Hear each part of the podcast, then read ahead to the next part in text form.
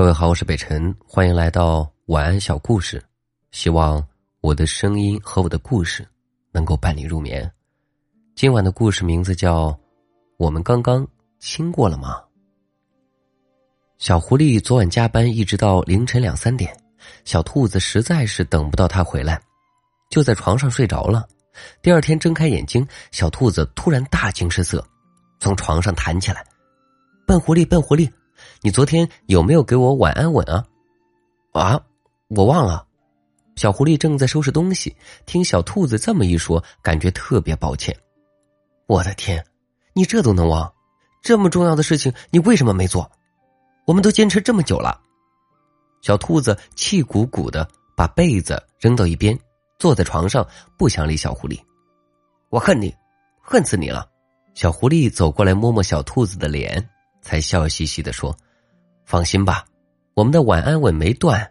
我昨天亲你的时候，你睡得跟猪一样。可是呀，我还是亲了你这只猪。”小兔子一听有晚安吻，立马就开心起来。等他嘿嘿嘿的笑完三秒后，才缓过神来：“你才是猪呢！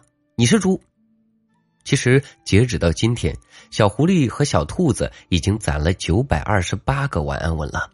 也正是因为连续九百多天都有晚安吻的原因，再加上小兔子的记性不太好，他才每天都担心自己或者小狐狸会忘记。于是啊，他每天晚上都会向小狐狸索吻很多次。